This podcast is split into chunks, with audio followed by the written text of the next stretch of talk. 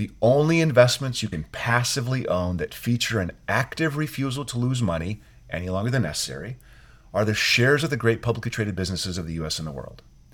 Four, the best investments you can passively own that enable you to benefit from the increasing productivity and exponential innovation are, you guessed it, shares of the great companies of the US and the world. This is why we own equities, or what we like to call shares of the great businesses of the US and the world. Do you think money takes up more life space than it should? On this show, we discuss with and share stories from artists, authors, entrepreneurs, and advisors about how they mindfully minimize the time and energy spent thinking about money. Join your host, Jonathan DeYoe, and learn how to put money in its place and get more out of life.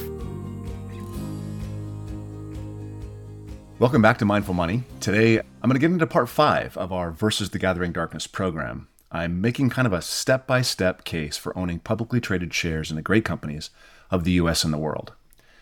If you're just tuning in, five weeks ago, I said two things. First, that wealth is created by owning businesses.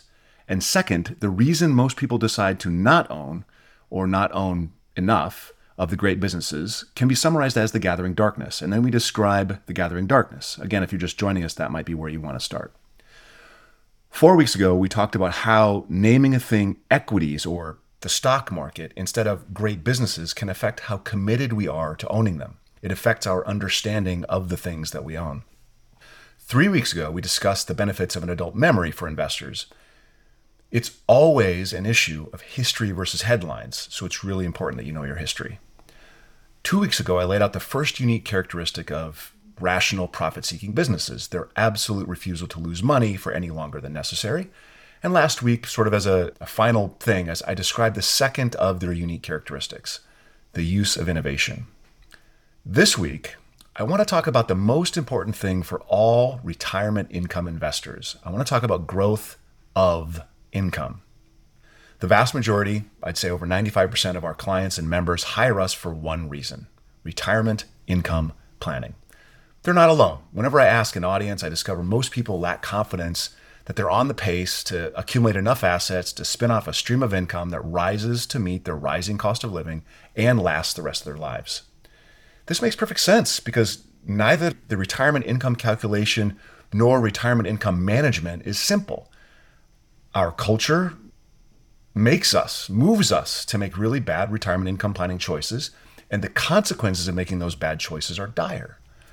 Most people enter our offices with a notion that they should be investing for growth or income, depending upon their age. If they're younger, they believe they should be focused on growth and accumulation. If they're older, they're focused on income and distribution. Indeed, there is the ubiquitous, though wrong, rule of thumb stating investors should hold their age as a percentage of their portfolios in bonds or fixed income. In such a world, a 65 year old retiring individual would hold 65% of their portfolio in bonds or fixed income. This is a horrible message. It's asking for trouble. People who follow this advice are asking to run out of money in retirement. Why? Because fixing your income in a rising cost world is financial suicide. It's slow motion suicide, but suicide nonetheless. Fixing your income means you will incrementally draw more and more from your principal as your costs rise, and you will inevitably run out of money. If the goal is a retirement income that rises with your rising costs and lasts the rest of your life, an totally unknown period of time, then fixing your income is a mistake. The whole idea that we should invest for growth or income is a false dichotomy. It isn't growth or income, it never was. It is, of course, growth of income. Considering the long term inflation rate of 3%, it will take $24,000 in your 30th year of retirement to purchase the exact same basket of goods that $10,000 purchased in the first year. This isn't an it'd be nice if thing. Retirees must grow their income in retirement. The single best way to do so, as I'm sure you're coming to expect from me by now, is to hold the preponderance of our portfolios in shares of the great companies of the US and the world. This is why I've spent the last five weeks making the case, as powerfully as I can make it, that we should not fear and should instead embrace, even love owning shares in the great businesses of the US and the world. Because, first, the current episode of The Gathering Darkness, the stuff that causes our fear, is just that. It's the most recent blend of a negatively biased media narrative and a long, continuous line of narratives we collectively name The Gathering Darknesses. An adult memory enables us to recall prior episodes.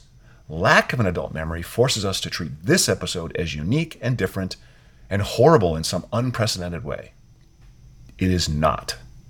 Two, behind the scenes, during every episode of The Gathering Darkness, inconceivable progress is made in terms of both ever more efficient productivity and exponential innovation. Three, the only investments you can passively own that feature an active refusal to lose money any longer than necessary are the shares of the great publicly traded businesses of the US and the world. Four, the best investments you can passively own that enable you to benefit from the increasing productivity and exponential innovation are, you guessed it, shares of the great companies of the US and the world. This is why we own equities, or what we like to call shares of the great businesses of the US and the world. Today, I want to complete this series on Versus the Gathering Darkness by tying the ownership of the great companies of the US and the world to the very rising income stream we all need in order to meet our rising costs of living in retirement. There are a few good sources of really long term data. Jeremy Siegel's got a good source, Aswath Damodaran has a good source. I'm going to use one originally produced by Roger Ibbotson and Rex Sinquefield in 1976 it's currently published by the CFA Institute as the Stocks, Bonds, Bills, and Inflation data. You can look it up by looking up CFA space SBBI space data. SBBI stands for Stocks, Bonds, Bills, and Inflation. So CFA SBBI data. Doesn't matter which data set we use, the story remains the same. From the period covered by SBBI, that's 1926 to the present, Dividends for the US stock market have compounded at 5%, while inflation has compounded at 3%. And this is what that looks like in a 52 year old's lifetime. That's my lifetime. A $1 expense the year I was born now requires $4.65 to buy the same thing. Ouch. But my parents' $1 of income from dividends, had they retired the year I was born, has grown to $12.64 at the same time. Wow. Over a long periods of time, the small difference between dividend income growth, 5%, and inflation, 3%, compounds, and one's income derived from the dividends paid by the great companies of the US and the world trounces inflation. So you might ask, Jonathan, 52 years is a really long time. How does this look, or how does this work over a typical 30 year retirement? I'm glad you asked. The separation of dividend income versus inflation at the long term averages over a typical 30 year retirement looks something like this. A $1 expense for a new retiree in 1994, that's 30 years ago, now requires $2.36 to buy the same thing 30 years later. Uh oh. But the retiree's $1 of income from dividends has grown to $4.12 at the same time, more than keeping up with her rising cost of goods. Excellent. Income in the form of dividends from the great companies of the US and the world is not just keeping up with inflation. It's on a completely different, higher trajectory. But wait, it actually gets better than this.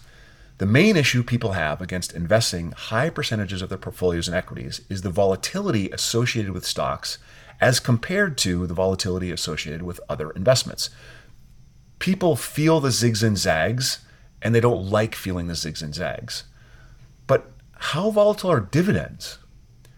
It turns out nowhere near as volatile as the stocks themselves. Remember, the dividends are a function of the business operations, not a function of market psychology. Stock prices zig and zag because people get excited for a stock, good reasons and bad reasons, and then they get scared of a stock for good reasons and bad reasons. Dividends are determined by the operating company's earnings and their dividend payout ratio. Dividends are a more stable representation of a company's success as an operating business. There is a big difference between stock price and dividend. Notice there have been five periods of painful stock market declines in the last 30 years. There's dot com, Great Recession, 2018, 2020, and 2022. But only one period of even noticeable dividend decline, and that was during the Great Recession.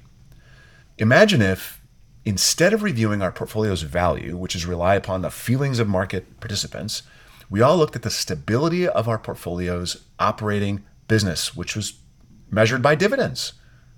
It would entirely change our perception of owning the great companies of the US and the world. We would not see them as volatile at all. If all you ever looked at was your dividend income, you would never think anything was wrong. The growth of dividends are the reliable result of investing in rational, profit seeking businesses that seek to increase efficiency, employ accelerating innovation, and protect our invested capital whenever they hit a speed bump. But wait, it gets even better. So far, we've been looking at the entire string of data, 1926 to the present day, and we've seen dividends compounding at 5% versus inflation's 3%. But I want to tighten up the timeline, timeline and look again. Three weeks ago, I described the gathering darkness of 1970 in a series of three overwhelming headline sets. They were the 18 month, totally unexpected bear market, Kent State and Ohio, and the unavoidable elimination of the Bretton Woods Agreement. So let's see how the dividends have compounded since 1970. Between 1970 and today, dividend growth, growth rates have accelerated. They were compounding at 5%. Now they're compounding at 6%, which is twice the rate of inflation. This makes the difference between dividends and inflation even more extreme, meaning the rise of dividend income exceeds by an even larger degree the rise in expenses today than when reviewing the longer history. So last week we described the inconceivable progress leading up to today as seen through innovation. But let's look at how that innovation translates into earnings, dividends, and price. Between 1970 and today, earnings are up 40 times, which roughly explains why prices are up 45 times. And the dividend is up 22 times versus inflation, which has pushed prices up only 8 times. Because of those twin forces, the ever present push to make productivity more efficient and the accelerating compounding of technologies and technological innovation, earnings trend positively over time. But of course, they do take the occasional step back. There were nine bear markets in this period, but each and every one of them resolved higher. If all you did was sit on your hands, you would have experienced an accumulation of wealth from the price increases and dividend reinvestment and a drastically increased dividend income stream, almost three times the increase of prices over the same period. You're going to call me crazy when I say this, but I'm going to say, but wait, it gets even better. It's important to note carefully that between 1970 and today, earnings are up 40 times and the dividends are only up 22 times. What this means is that the dividend payout ratio has gone down. The percentage of a company's earnings which they pay out in dividends has declined, which means one of two things. Either the dividend is more secure today than it was in 1970 because there are more earnings than necessary to pay it out, or the dividends may be in an early stage of accelerating dividend increases. Looking at the numbers, in 1970, the S&P earned $5.51 and paid out $3.19 as dividends. $3.19 divided by 551 equals 58%. In 1970, the S&P paid out 58% of its earnings as dividends. That's a nice sum. Today, the S&P is estimated to earn about $220 for the year 2023 and estimated payout 70-ish in dividends for the year also 2023. So 70 divided by 220 equals 33%. If estimates are true, and they may they're certainly close, then the S&P will pay out 33% of its earnings as dividends in 2023, a third. A substantial increase in dollar value, but a substantial decrease in the dividend payout ratio. So, if companies going forward experience a setback, it's highly unlikely, or we should say less likely, given the low payout ratio, that the dividends will be affected. If, on the other hand, companies continue to perform by increasing their operating revenues and profits, we are likely to be at the forefront of a series of substantial dividend increases. The question I hope you're asking is why don't we know this? Why is this so foreign to us? And there are a ton of reasons. First, the human mind is biased towards the negative. Second, and this is, I think, the biggest reason, the media profits when we pay attention and they capture our eyes and ears with negative stories. We accept their stories out of fatigue or laziness. We don't understand what companies do, which is why we've spent the last five or six weeks talking about it. We don't know that they protect our capital. We don't know how they harness human ingenuity. We focus on the wrong things, looking at the volatility of prices instead of the steadiness of revenues, earnings, and dividends. I am, we are, long term equity, meaning great companies of the US and the world, investors. I am an equity investor because it is the best source of rising income for my own retirement and my children's inheritance, and my own give back to the world. I am an equity investor because I know the companies I invest in will, as rational, profit seeking entities, protect my capital when the going is rough, and use increasingly efficient productivity and accelerating innovation to grow their revenues, their earnings, and my dividends. It's what they do. It is reliable. That is my story, and I'm sticking to it. I hope you come back to these last six weeks of the gathering darkness and versus the gathering darkness. Whenever the doubt creeps in again, go back and review all six and know that your family's future is going to be much improved having done so. So I've been doing this for almost 30 years, and not always, but certainly the vast majority of investors that I've worked with, when I start talking about the importance of owning equities, for all the reasons I've mentioned in the last six weeks, I get pushback, more pushback from some than others. Next week, I want to summarize all of these objections into what I'm going to call the summary objection to owning equities or owning more equities. So look forward to next week. I see you there. Thanks for your attention.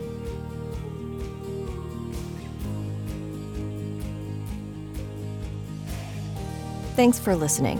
Full show notes for each episode, which includes a summary, key takeaways, quotes, and any resources mentioned, are available at mindful.money.